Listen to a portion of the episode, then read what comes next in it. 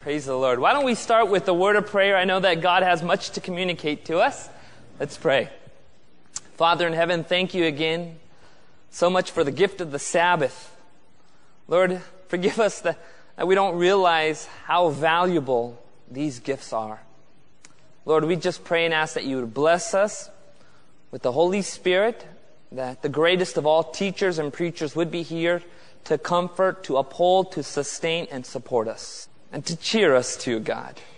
Thank you. In Jesus' name, amen. Well, you know, it's very interesting.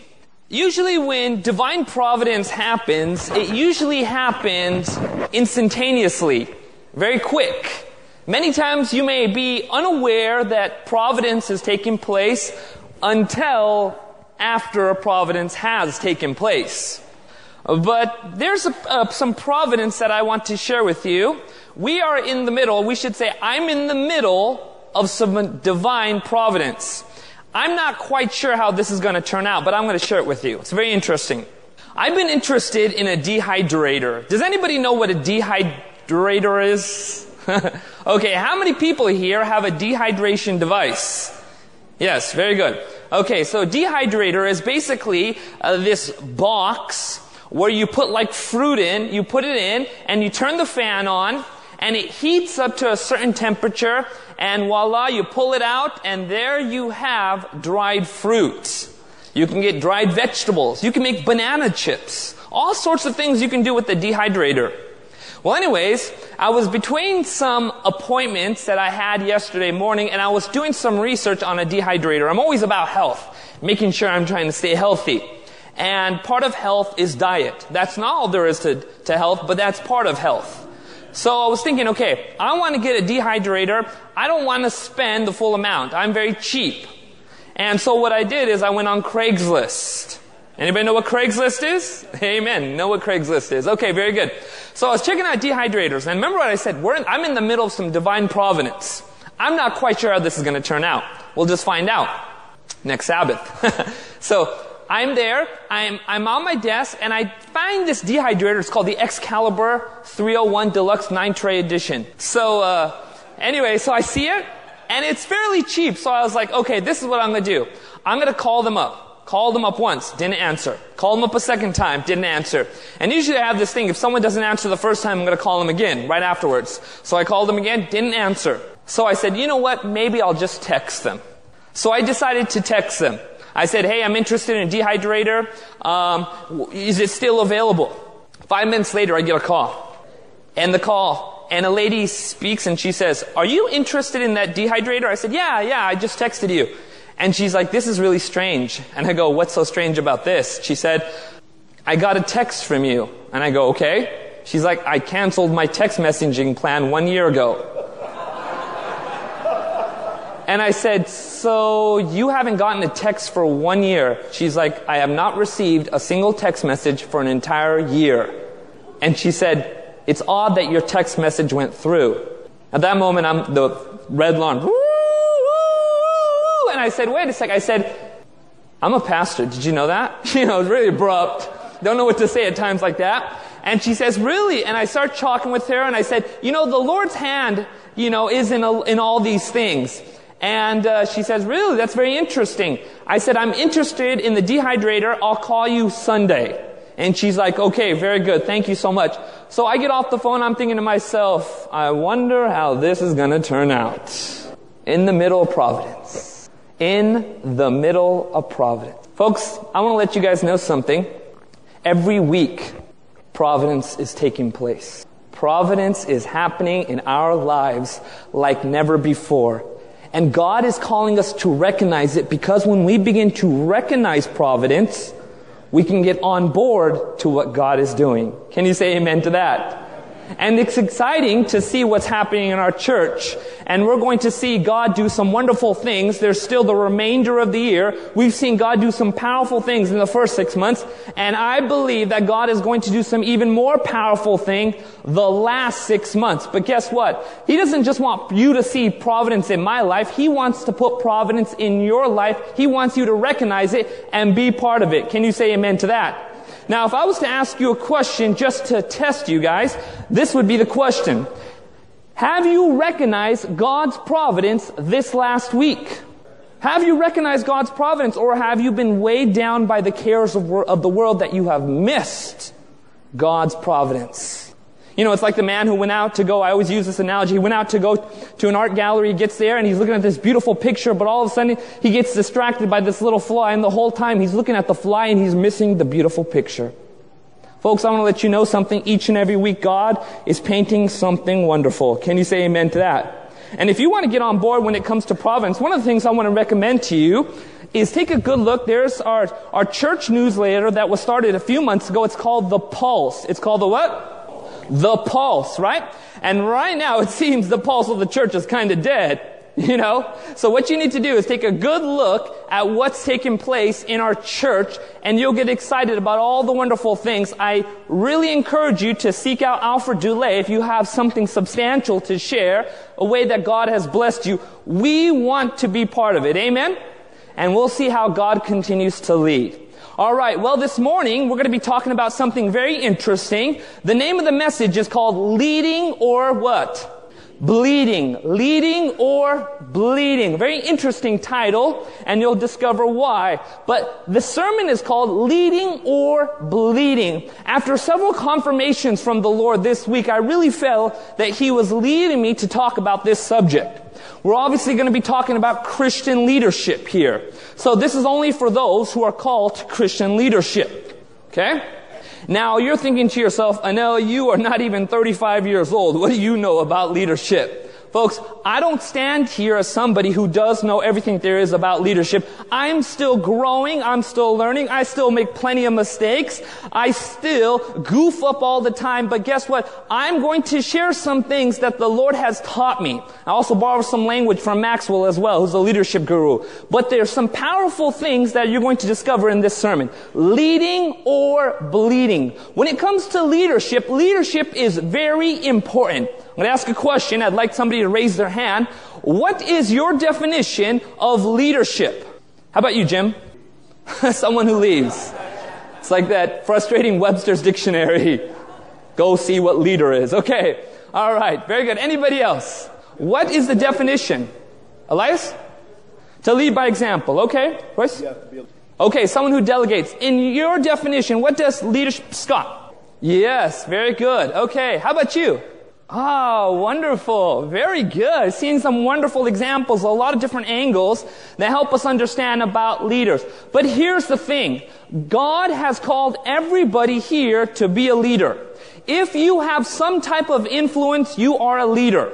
Now you may think to yourself, there is no influence that I have. Wrong. Every person here has influence. If you are part of a family, you have influence. If you have friends, you have influence. If you work in a job, you have influence. If you are coming to church, you have influence. If you're part of a ministry, you have influence. When you're driving somebody in a car to the barbershop or to the church, you have influence. And if you have influence, you are a leader. So now I'm going to ask a question. How many leaders do we have in this church? Raise your hand. Okay, very good. There's still a small unconvinced number over there in that corner. So let's pray for them. but here's the thing I want you guys to understand. The Bible has several principles of leadership. I'm not going to be talking about policies. I'm going to be talking about principles of leadership. There's not enough time in this sermon to talk about that. But what we're going to hone in is some key things when it comes to leadership. Because how many leaders do we have here? Raise your hand. Ah, good. A little bit more this time. Okay. There are key biblical principles of leadership, and when we begin to discover what they are, we will reap all the blessings that God has for us. It is part of the plan of God to give us that which we would not have had we not asked. Folks, God wants us to ask for His blessings. Amen? And I really believe as I look out to this group, I see a group of powerful leaders here. A group of powerful leaders here. You know, I was reading about some Native American tribal warfare, and it's very interesting. Whenever one tribe was going against another tribe, they would look for the chief. They would look for the who? The chief. And the way they would recognize the chief was by his headdress. And so when it came out to war, when they go on to war, they'd be targeting the guy with the biggest headdress. They knew that if they got him, the entire leadership of the clan would completely dissipate and they would be defeated. So they would be looking for the guy with the biggest headdress. They knew that leadership was very important. And when you strike the head, the body falls apart. And the devil knows this as well, folks. And since he has called each one of you to be leaders in Ceres, in Modesto, in this world, in our influence, God wants us to realize that there are some principles that we need to incorporate in our life. Because the question is not whether or not you are a leader, the question is whether or not you are a good leader. So let's find out some interesting key principles when it comes to leadership. Now the first principle I want to talk about is something called the law of what? Magnetism. The law of magnetism. And this is a key principle when it comes to leadership. It's very simple. Who you are will determine your what? Leadership. In other words, it's not about position, it's about disposition. So your character will define the capacity of leadership that you have. Who you are will determine your leadership abilities. And folks, if you're leading somebody to Christ, you are a leader. And how many people has God called to lead others to Christ? Everybody. So you are a leader. So pay attention to this first thing. The law of magnetism basically states this. Who you are will determine your leadership. Who you are will determine your leadership. Now let's take a good look at an example in the Bible. Everybody take your Bible. Let's go to 1 Samuel. I want you to see somebody who exemplifies the law of magnetism. First Samuel. First Samuel, and we are going to chapter 22. First Samuel chapter 22, and if you're there, go ahead and say amen. We're going to take a good look at somebody who exemplified the law of magnetism. First Samuel chapter 22. Let's start with verse 1. 1 Samuel chapter 22, starting with verse 1. And this is what the Bible says. The context is simply this. David was being chased by Saul. He was appointed to be king, but Saul was not going to let it happen. David had been pursued from cave to village to forest. He was constantly on the run from Saul. But watch what the Bible says in his journeyings, in his pilgrimages. Starting with verse 1. David therefore what? Departed from there and escaped to the cave Adullam. So when his brothers and all his house heard it, they went down there to him. So I want you to pay attention to this, okay? Who is David attracting to his leadership? His family. In other words, his family is now being attracted to his leadership. But let me ask you a question. When David first started out, was he the attraction of his family? How do you know that? Yeah, he was the least. Even when Samuel came to visit and says, I'm going to anoint one of your sons as a prophet, you know where David was? He was hanging out with the sheep. In fact, the dad didn't even bother to bring him up when he was showing him his sons. But now I want you to pay attention. David's leadership has grown through these trials. Now his family wants to spend time with him. Well, let's see what else happens in the law of magnetism. And everyone who was in what? Distress, everyone who was in debt, and everyone who was discontented gathered to him. So he became a captain over them, and there were about 400 men with him. Now I want you to pay attention to this. What type of men did David attract to him? Troubled men. Those who were in debt. Now we have any people in debt? we have anybody who's discontented. Does anybody know the definition of the word discontented? If I ask Jim, he'll say it's the opposite of being content. Okay, but don't miss this. The type of men that were being attracted to David, were they awesome men? Were they having a great time in their lives? No. The Bible makes it very clear. These men were distressed. They were discouraged. They were depressed. They were in debt. I mean, it's describing most of America right now. Middle class America right here. And apparently, they sought David out. They wanted to be where David was at. And where was David at? In a cave. Now let me ask you a question. Has anybody ever turned to their spouse and said, honey, I want to live in a cave. Will you follow me? But guess what? David so exemplified the law of magnetism that his people were willing to say, we'll go be in the cave with you. In fact, the Bible says he became a captain over them. They said to David, they said, we not only want to be with you and hang out with you, we actually want you to, to be our captain. David exemplified the law of leadership that's called the law of magnetism. In other words, because of who he was is why he attracted other people. because of his character. And David exemplified three quality characteristics, three things I want to share with you. He exemplified humility. He exemplified what? Humility. He exemplified holiness. He exemplified, let me check the paper actually. Sometimes I can remember things, sometimes I cannot. Here it is. Humility, holiness, ready for the third one? Honesty.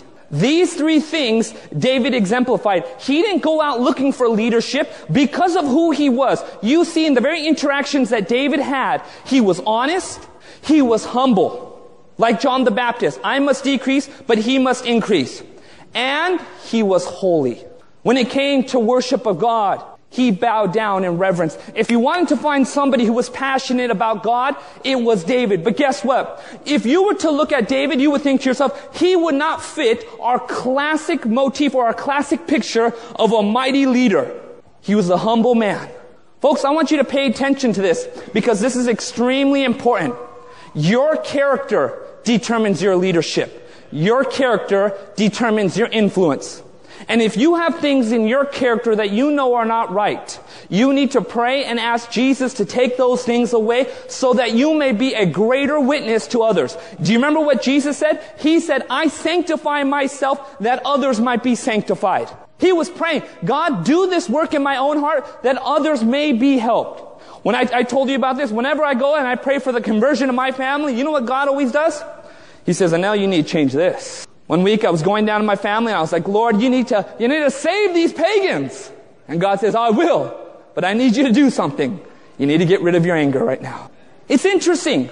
We are the hindrance to God's plans. But when you take a good look at the life of David, in fact, by the way, if you read 2 Samuel chapter 23, you ever read about David's mighty men? One guy killed a lion with a spear. Another man took on a giant. Another man, these three men were defending a field of onions. Onions. And they slaughtered so many. One guy got into a fight that he could not ha- pry his hands off the sword. The Bible calls them David's mighty men. But guess what? Do you know what the mighty men were before they became mighty? individuals who were distressed, individuals who were in debt, and individuals who were discontented. But because of the law of magnetism, because of the type of person David was, because he exemplified characteristics of God, people wanted to be around him, and when they were around him, they started to be changed into him. These mighty men were not mighty in the beginning. But as they continued to be with David, they developed courage and fortitude and passion about God. And then when it came to taking on their own giants, they defeated even greater giants than the giants David took on. When he came on to fighting, came to fighting Philistines, they defeated greater Philistines, had greater victories. They did even more that David did because they learned to develop the same qualities as David did. Holiness, honesty, humility. Folks, these things are rare this day, these days. But David exemplified it. In fact, let's find out a little bit more about David in the law of magnetism. Take your Bible, go to 1 Samuel again. I want you to see something in 1 Samuel chapter 13. David's leadership came at a time when another man's leadership was being rejected. His name was Saul. But pay attention to King Saul and what God says to him when he confronts King Saul. 1 Samuel chapter 13. Let's start with verse 13. Samuel said to Saul, you have done foolishly. Now I want you to pay attention to the logic. It's very simple. You have not kept the what? Commandment of the Lord your God, which he commanded you. For now the Lord would have established your kingdom over Israel forever. But now your kingdom shall not continue. The Lord has sought for himself a man after his own what? Okay, so God tells Saul, I'm rejecting you because now I'm looking for somebody who's going to take your place. He's going to be a man after my own what? Heart. So David was a man after his own what? Let's keep going. The Lord has sought for himself a man after his own heart, whom the Lord has commanded him to be commander over his people because you have not kept what the Lord has commanded you. Now pay attention to this logic. It's very simple. Saul, I'm rejecting you because you were not keeping the commandments of God. I'm going to replace you with somebody who has a heart like me. So what's the obvious conclusion? What was in David's heart? He was somebody who had the commandments of God in his heart. This is why David said, I delight to do your will, your what is in my heart? Law. The character of Christ was in the heart of David. This is why God could say, with all his faults, with all his deficiencies, he was somebody who was somebody like me. A man after my own heart.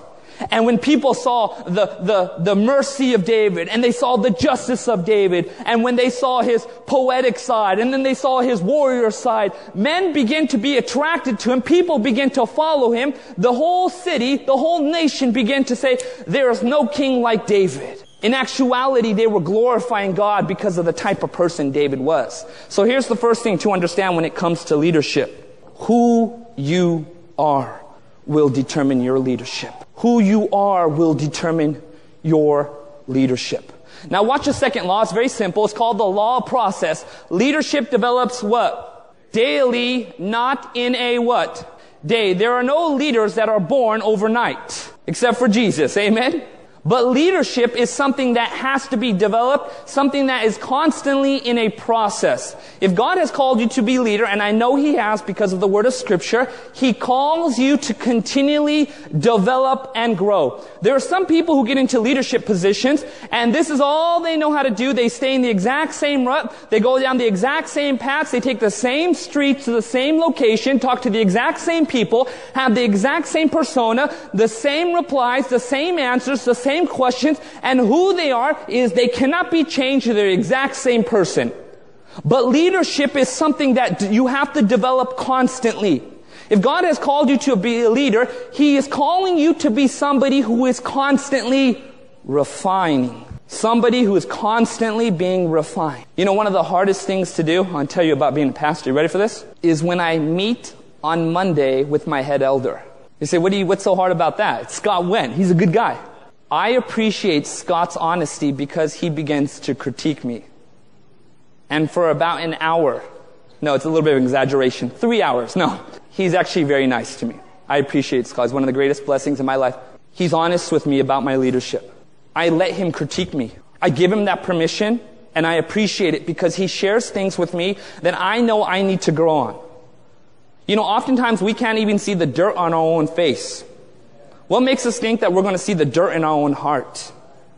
So what God does, He puts mentors in our lives, people who will critique us, people who are concerned with us. Scott is not somebody who is critical, but he is somebody who critiques. You know what the difference is? Someone who's critical is somebody says, you're doing something wrong, I can't help you. And they walk away. But somebody who critiques you, who's concerned about you, says, this is an area that you need to improve on, but I want to help you. I want to help you. So in your leadership, you have to be honest. You have to ask people to be honest with you and you have to say, okay, where do I need to improve? If we're not willing to improve, guess what? We're going outside the will of God because the word disciple means learner, learner and we are to be eternal learners. Can you say amen to that? And if we can't listen to someone's concerns and then willing to encourage us, something's really wrong. Now take your Bible. I'm going to show you somebody who was learning the law process. His name was Moses. Take your Bible, go to Exodus chapter 18. Exodus chapter 18. I want you to see how Moses exemplified the law of process. He was somebody who knew that he needed to develop continually. In order for him to be the man that God called him to be, he had to receive advice, counsel from other people. But I want you to pay attention to Moses' humility in this process. Go to Exodus chapter 18. Exodus chapter 18. And let's start with verse 13. Jethro goes to go visit Moses. But watch what happens in this encounter as they spend some time together. Moses tells uh, Jethro, Jethro, pay attention, watch what happens. Look what it says in verse 13. And so it was on the next day that Moses sat to judge the people. And the people stood before Moses from morning until what? Evening. So Moses' father-in-law saw all that he did for the people and he said, what is this thing that you are doing for the people? Why do you alone sit and all the people stand before you from morning until what? Evening. And Moses said to his father-in-law, because the people come to me to inquire of God. When they have a difficulty, they come to me and I judge between one and another and I make known the statutes of God and his laws. But that's not what I want to hone in on. I want to hone in on exactly how Jethro helps Moses in the law process. Pay attention to Moses' to Jethro's language, and you're going to see how Jethro encourages Moses at the same time critiquing him. So Moses' father-in-law said to him, the thing that you do is not good. Can you imagine that? Here's Moses, he's leading millions of people, and here's Jethro, he's leading sheep. And he's getting advice from somebody like that. And the first thing that comes out of Jethro's mouth is what? Yeah, your leadership is horrible. It's not good. But Moses doesn't interrupt and says, You stop right there, sheep herder. Watch what happens next. Both you and these people who are with you will surely wear yourselves out. For this thing is too much for you, for you are not able to perform it by yourself. Listen now to my voice. I will give you counsel. And what is that next phrase?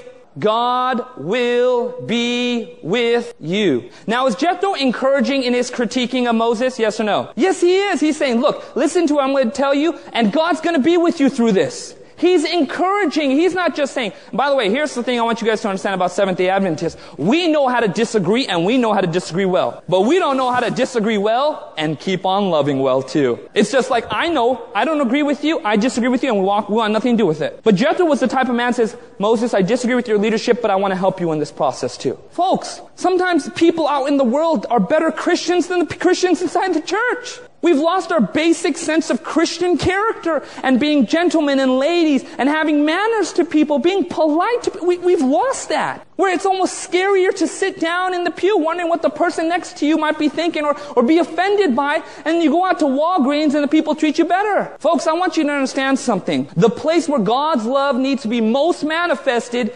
is in this place. So the things that are in your heart, the offenses that you have, someone who bumped into you wrong, or who talked to a person you didn't like, folks, you need to lay it aside. And especially for the sake of the new people. And be very firm with you on this. New people are watching your example. And when they come into this church and they see unchristian character, folks, you need to take it up with the Lord because He has issue with you. He has big issue with you. When it comes to new people, we need to treat them like the royalty God has made them to be by the death of his son. Amen? Well, watch what else Jethro says to Moses. Pay attention to the critique. Stand before God for the people so that you may bring the difficulties to God. And you shall teach them to the statutes and the laws and shall show them the way in which they should walk with the work they must do.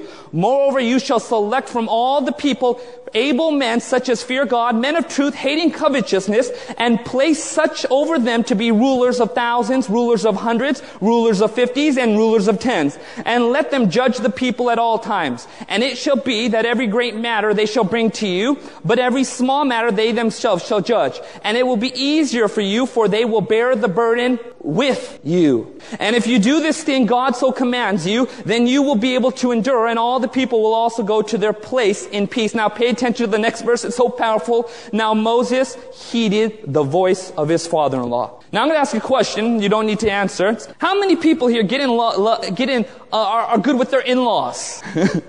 Few people, right? You didn't have to raise your hand. That's okay. It's good if you are.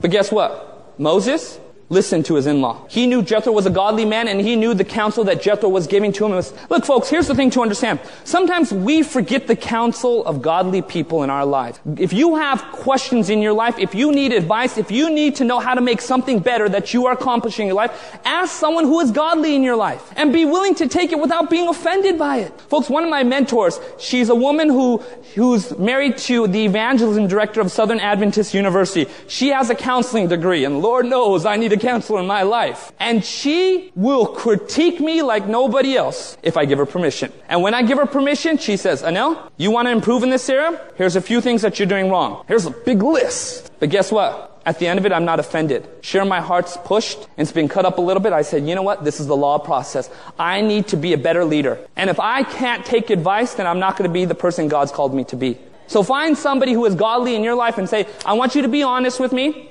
I'm not going to be offended. I want you to tell me, is this what I'm doing wrong? Moses understood the law process. And it wasn't so much that he needed to learn delegation. It was what he needed to understand. He needed to take advice. He was somebody who exemplified the law process. And he knew it. The only way for him to improve and not die at an early age was to take the advice of Jethro. But if he was somebody who said to Jethro, I'm not taking your advice. You've been gone out of my life. You've had my wife for a long period of time.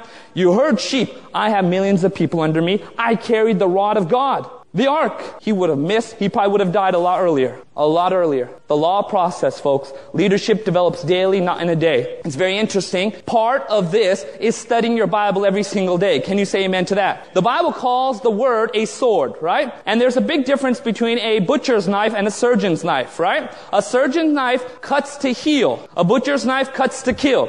And when you spend time in the Word of God every single day, the Word of God begins to cut away the dross out of your life, and God is refining you constantly. But if you close the Bible and you keep it away from you, folks, that refining doesn't take place, and God has to resort to other means. So spending time in the Bible daily, letting God through His Holy Spirit do the refining is extremely important.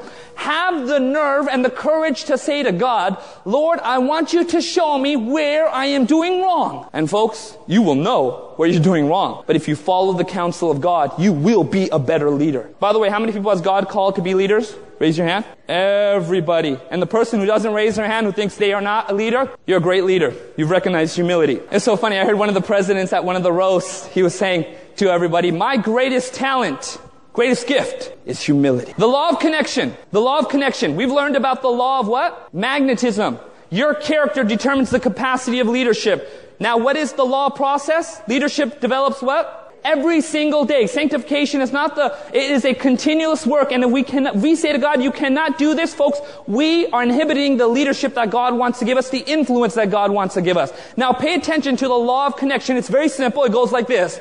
Everyone communicates, but few what? Connect. When I was down in Southern California, when I was, you know, growing up there and dealing with the family, you know how we would solve issues? I hate you. Close the door and run off. And then we wait a few days, see the person, ignore them. And it wasn't until somebody else got offended who wasn't part of the original offense that we could team up again to deal with them. Folks, here's the thing to understand. In leadership, communication is absolutely key. Connection is extremely important. There's a lot of people who can talk and a lot of people communicate, but only few can connect with individuals. Did you know that when Jesus would preach, Ellen White hones in on something. She says, even though he would speak to the crowd, what made his preaching so powerful? It was as if he was speaking to one individual. You know who Doug Batchelor is? You guys knew Doug Batchelor right?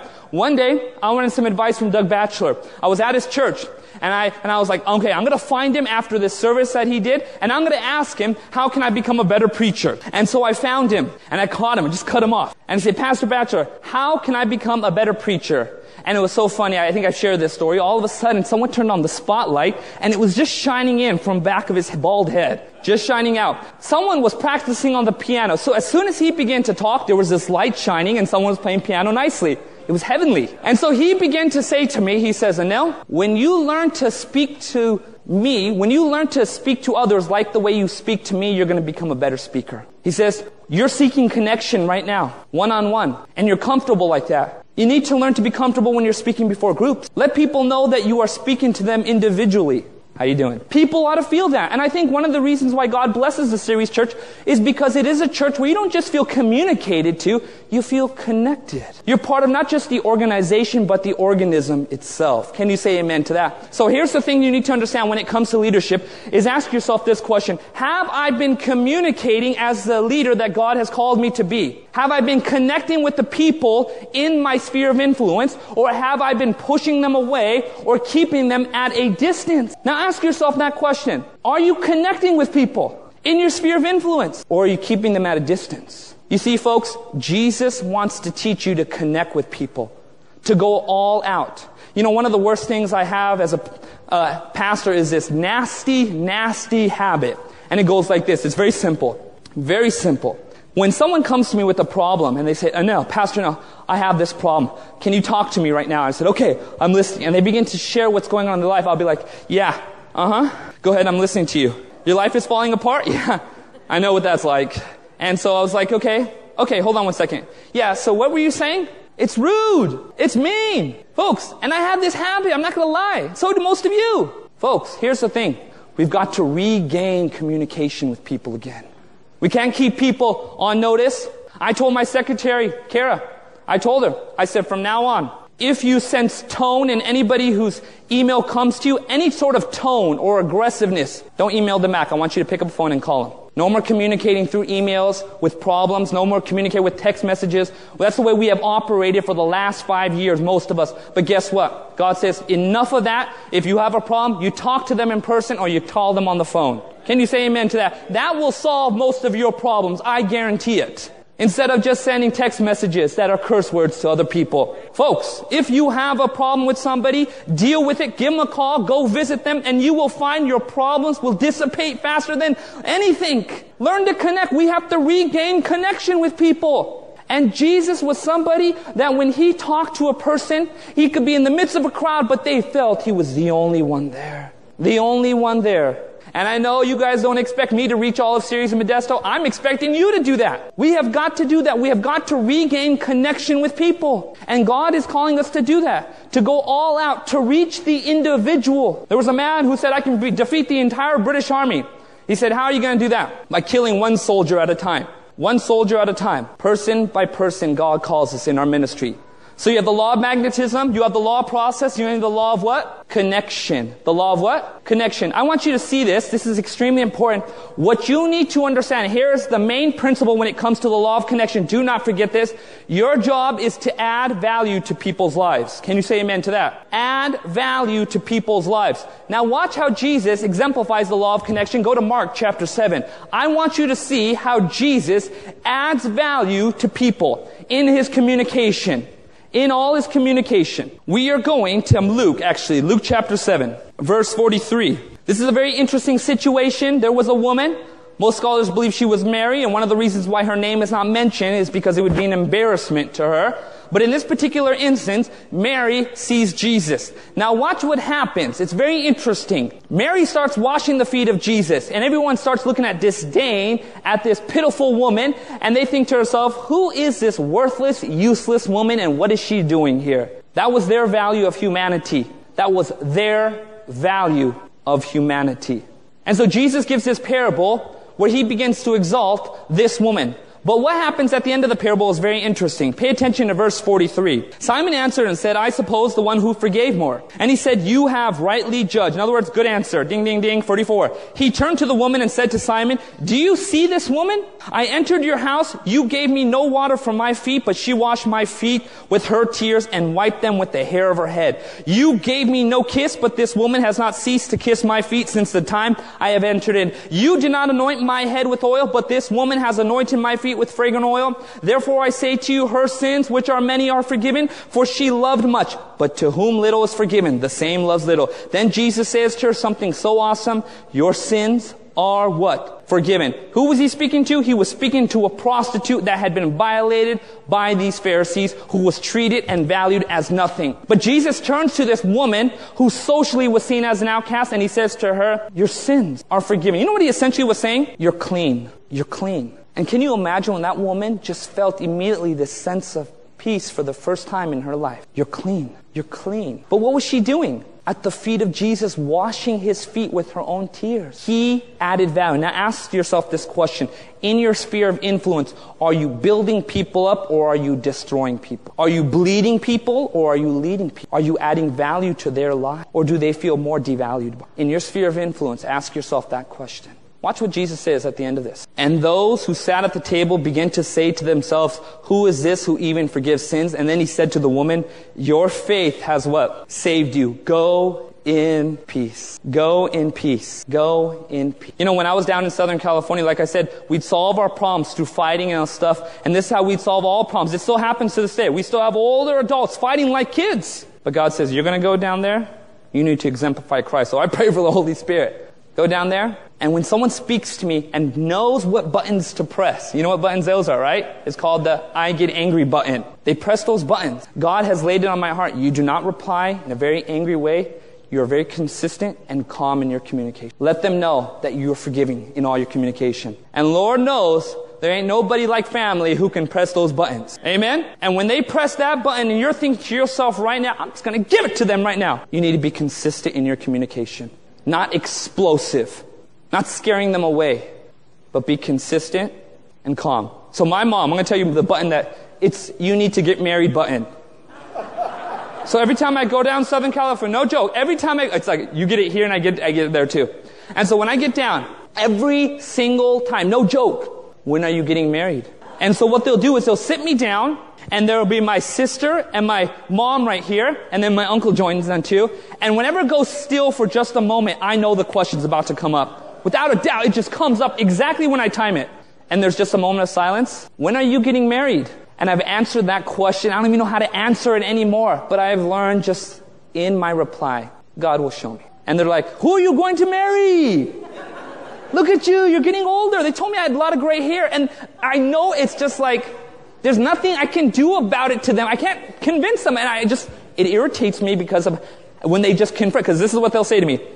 We'll go to India and we'll come back with a wife. Every single time. Every single time. I don't know how to answer the question any other way. But I know, and I believe that one day they're going to be converted, and my witness, as they're talking to me, is extremely important. And that's why Peter says, don't act like the world. Let your conversation be without covetousness. So when you are brought to the point where you're about to explode, let Jesus dwell in your heart at that moment. And let your reply be seasoned with salt. Amen? Because I guarantee this. By the time this Sabbath is done, you're going to be tested. Law of empowerment. Law of empowerment. What is the law of empowerment? Secure leaders give what? Give power away. Now take your Bible. I want you to pay attention to this, okay? This is really exciting. And go to Let's go to this story actually. Let's go to Mark chapter 3. I want you to see something very interesting. We got one last law after this, but let's hurry up. Let's go to, what verse did I say? Thank you, I forgot. Okay. Mark chapter what? 3. Amen. Amen. Now I want you to pay attention to this, okay? Secure leaders give power away. In other words, secure leaders are not afraid of giving others responsibilities. But pay attention to the adjective, secure leaders. What's that word again? Secure. What's it mean to be secure? It means you're not afraid. You're not afraid. You know, as a pastor, sometimes I have to let people do something that I know they're gonna horribly fail at. But guess what? I know if they get back up, they're gonna do better. They may fall again, they get back up they may do a little bit better. But I know that Jesus will lead them. Let's see what just Jesus does. Now pay attention to verse 13. And he called up on the mountain and called to those him, those he himself wanted. Now who did he call up on the mountain? Those who he wanted. Now watch the type of people that Jesus called. And you would think, oh, what a bunch of losers. And they came to him. He appointed twelve that they might be with him, that he might send them out to preach and to what? Have power. He was empowering them to heal sicknesses, to cast out demons. Simon, to whom he gave the name Peter. That means little rolling pebble. James, the son of Zebedee, and John, the son, the brother of James, to whom he gave the names of Boanerges. Now I want you to pay attention to this, okay?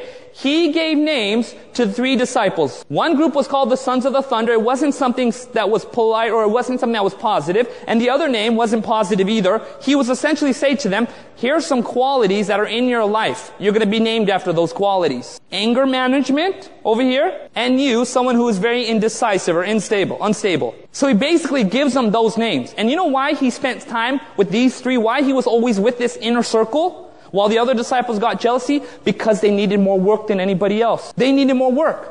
And they misjudged the fact that he would have this inner circle. They didn't understand he was trying to help them. And he was misjudged. Well, let's see what else Jesus calls, or who else Jesus calls. Andrew, Philip, Bartholomew, Matthew, Thomas, James the son of Alphaeus, Thaddeus, Simon the Canaanite, and Judas Iscariot, who also what? Betrayed him. Now let me ask you a question. Did Jesus call all the right people who had the right potential, who had all the right gifts and the right personas and temperaments? No. These people who are horrible. Can you hire somebody who you know is going to backstab you? Now notice this. The verse actually states it before it actually took place. Jesus was not unaware of this. He was aware of this, which is so incredible because it tells you about his empowering. He wasn't looking for perfect people who were talented. He was looking for people who are willing. Even those who had the potential to hurt him. And so Jesus gives him power. He was secure. He wasn't worried. He knew that his life was in the hands of God. There are some people when they're in ministries or in their influence, in their sphere of influence, they become jealous of giving power away. No, I don't want this person to do this. They're going to mess up. You know, I found out three reasons why people don't get power away. Why they don't give responsibilities away. You ready for this? Three reasons. Here they are. Number one, job security. They're afraid of losing their job. That's the primary reason. They're afraid they're going to lose their position. I don't give responsibility away because they might do a better job than me. Number two, resistance to change. Resistance to change. And number three, lack of self-worth. Lack of self-worth. Folks, I want you to understand something. This is extremely important. In leadership, in ministry, you need to give power away. You need to learn to delegate to people who you know may not do a good job. In fact, when you do it, you may see some things that are going to mess you up and you're going to feel so bad about it. But as they continue to grow, you will be blown away by, by God, what, what God does. Do you remember the first time I told you that someone let me speak? Remember that story? You've heard it a million times. The pastor said to Anil, he says, Anil, I'm going to let you speak. I walk up here. Do a tithes and offering. Tithes and offering. I messed up so bad. He actually had to come up and finish it for me. Two minutes. I actually froze. I stopped speaking in the middle of it. Folks, but what if he never gave me the chance? What if he was so concerned that there may be some attention drawn to himself, away from himself? I would not be growing in my gifts or talents. So in your leadership, in your influence, start asking yourself the question, who can I give responsibilities away? And when you begin to trust them, even though you may know they may mess up and you're going to get the blame, risk it. Risk it. Risk it and you will see what God does. And God will take somebody who's so unlikely and He will do powerful things in their life. You may think you're not talented, but if God calls you to be part of something, folks, you'll see what He does. Can you say amen to that? Amen.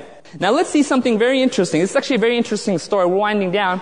It's the story of Henry Ford. Now what's interesting about this, Henry Ford developed the what? The Model T, right? First car, right? You guys all driving cars here because of what he did. Did you know that when they actually developed a prototype, a newer version that was more efficient than the Model T, they actually brought it to him, but you know what he did? He got so angry by it, he actually began to tear it apart. He was starting to break everything on it. And it wasn't because the car was less efficient. It was actually more efficient. It was because he was threatened. So you know what happened? His son took over. And his son had the same insecurities. And when his son was taking, finally was taken over, the company was losing $1 million every single, I think it was month or week. I'm guessing month back then.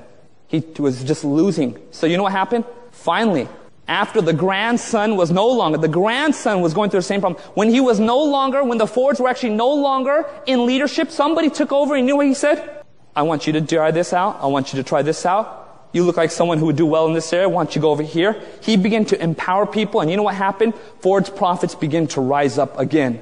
This man was secure. This man was secure. In order to be indispensable in your leadership, in your influence, be dispensable. Give yourself away. And you will see that by your empowering of others and giving people opportunities, you will become indispensable. This man gets everybody working. This man gets everybody involved. This man gets everyone working and doing all sorts of things. In fact, if I'm not creating more work for this congregation, you should fire me. You should tell the conference you need to fire Anil. He's not creating enough work for us. Absolutely. Absolutely. If my job, if I am failing in creating work for this church, if we're just going to be stagnant, then you need to fire me. You need to tell the, the conference to fire me. Because of the job of the pastor, I am to create more work and more opportunities for the people of God. And as I spread it out, you guys are to spread it out to others and empower them as well. And it just goes on from there to there. It's the only pyramid, I don't want to call it scheme, schema that actually works. You empower one, they empower another, and they empower another, and they empower another. And all of a sudden, your leadership is being modeled over and over again, and people will not forget what you have done because of your ability to empower others. Folks, in your ministries, be secure. So what if someone does a better job than you? You don't need to get angry. You need to praise the Lord. He's brought a successor. Amen? He has brought a successor. And folks, this is so exciting because God wants to empower more people and He wants us to empower others and give them opportunities and chances and knowing full well they're going to fail. But as you continue to encourage them, they're going to grow into powerful people. And even as Ellen White says about Elisha, she says that even people can be better than their predecessors if they learn from their ways. Even greater than their predecessors. And finally, folks, the law of sacrifice. The greater the leadership, the greater should be the sacrifice. The greater should be the sacrifice. If God has called you to be leader, and by the way, who has He called to be leaders? He has called everybody to be leaders in this Seventh day Adventist movement. And folks, God calls us to be sacrificial, to give time and effort, influence. Stop looking at ministries as something you're forced to do. Stop looking at the things that God calls you to do as something grievous. Look at it as something, a holy sacrifice that you can offer God and throw your whole heart and mind and get as many people as you can to be involved in it. And all of a sudden you will see what God does. God is looking for people like that. Can you say amen to that? People who are willing to lead others. You can't just depend upon the elders or the pastor. God is calling every one of us to be like this. Now I want you to think about this right now. Who is somebody who you can lead? Who is somebody who you can empower? Who is somebody who you can connect with? Not just communicate at, but connect with. Who is somebody who you can develop? I want you to think about that person right now and ask yourself the question, how can I accomplish this? How can I do this? It may be somebody at work. It may be somebody in your family. Somebody in your classroom. It may be your kids. It may be your husband. It may be your wife. It may be somebody you're working with in the church. It may be the people in your ministry. It may be the most unlikeliest person. God is saying, give them a chance. Empower them. That's the type of leader that God is looking for. Someone who's willing to sacrifice everything for the cause. Can you say amen to that? How many people want to develop those things that God has called us to develop? Those powerful leadership principles. Amen? Let's pray. Father in heaven, thank you so much and Lord, thank you because you are the true leader of Israel. You are the true king of our church, of our movement. And Lord, we know that you're coming back soon for us. And you want us to look at the church and ministries in ways we can be a positive influence and empower others. Thank you, God, for the special calling that you could have given to angels. In Jesus' name we pray. Amen. This media was brought to you by Audioverse a website dedicated to spreading God's Word through free sermon audio and much more. If you would like to know more about Audioverse, or if you would like to listen to more sermons, please visit www.audioverse.org.